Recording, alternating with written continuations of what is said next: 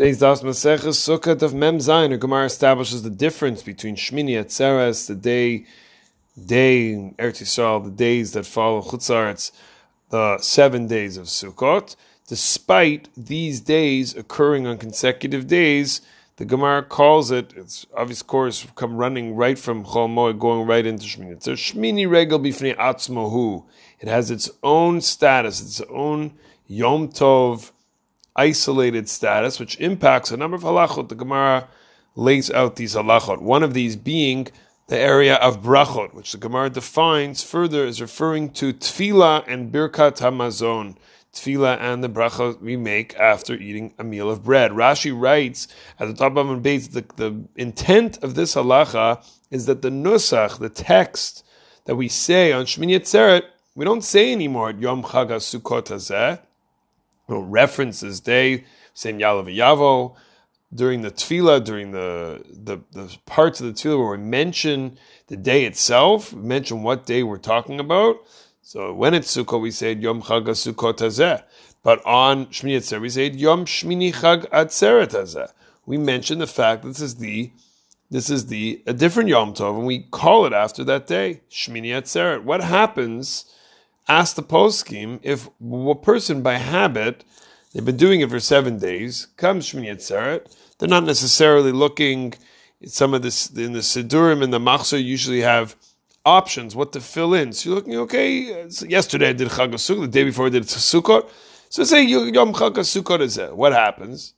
He said the wrong thing, and it's on Shmini Atzeret. So this question, of course, gets to the heart of how do we view this Shmini Atzeret? How do we view this day in relation to the Chag of Sukkot. So the Taz in Orach Chaim Simon Taf Reish Samaches Sif Katan Alf takes the view that it's not a problem because Shmini Atzeret is also called Sukkot.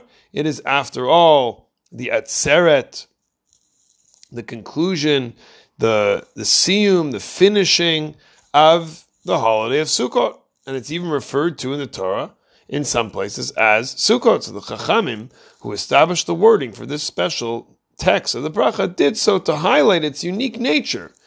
Okay, we want to give it that name, but the way the way we say it, Shmini Atzeret Hachag Hazeh, showing that the day is the Atzeret from the Chag. It's connected directly to the holiday of Sukkot.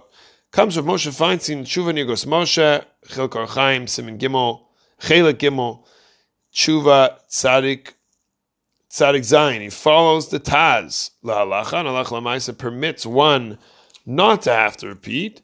There is the issue of mishanim mabeya shetavo chachamim, which of Moshe leaves as a tzarech iyun. There's an interesting opinion of the Birkei Yosef who quotes from the Sefer Beis Yehuda that even if one had said Es Yom Ashavuos, imagine it's Sukkot, it's Shmi Atzeret, and you said the wrong holiday altogether, nothing even close to when that holiday is falling on the calendar. It would count, says the Sefer Beis Yehuda, because we are mainly interested in the chatima, in the conclusion of the bracha. What is the conclusion?